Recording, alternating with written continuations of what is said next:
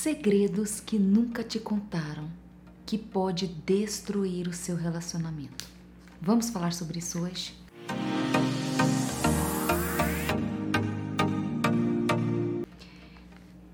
Para a gente falar sobre isso, eu trouxe aqui os nossos amiguinhos para a gente falar sobre isso e para que você possa entender melhor sobre o tema.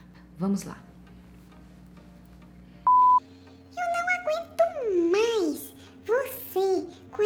Coisas suas, com essas chatices suas.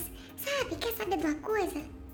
Eu quero me separar de você. É isso mesmo, eu quero divórcio. Que enjoo, não aguento.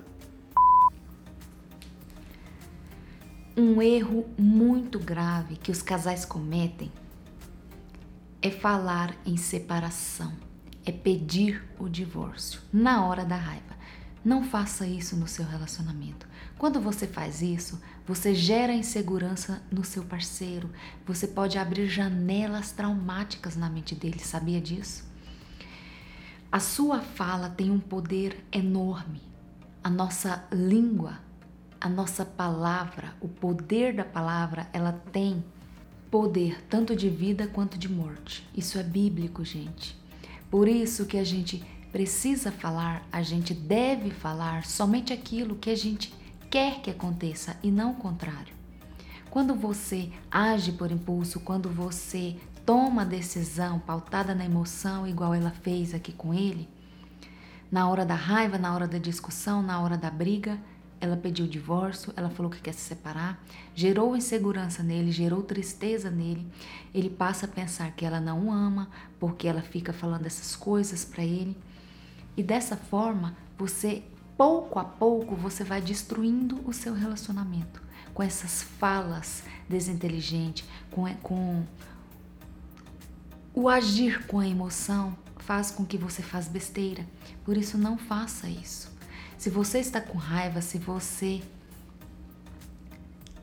sente que quer quebrar tudo naquela hora, é melhor não resolver o problema naquele momento. Espera, sai de perto, vai resolver depois, certo? Um outro ponto muito importante que você não deve fazer com seu parceiro, com a sua parceira, olha só o que é. Você está mentindo em relação ao que você está me falando. Não, eu não estou mentindo. Eu realmente saí do trabalho e fui para uma reunião que que marcou de última hora. Mentira, você está mentindo sim. Você é um mentiroso. Jamais diga que o seu parceiro ou a sua parceira esteja mentindo, porque soa agressivo, soa mal, soa ruim, soa péssimo e vai fazer com que o seu parceiro fique chateado e não vai resolver o problema, não vai resolver aquela briga, não vai resolver a situação, vai piorar a situação.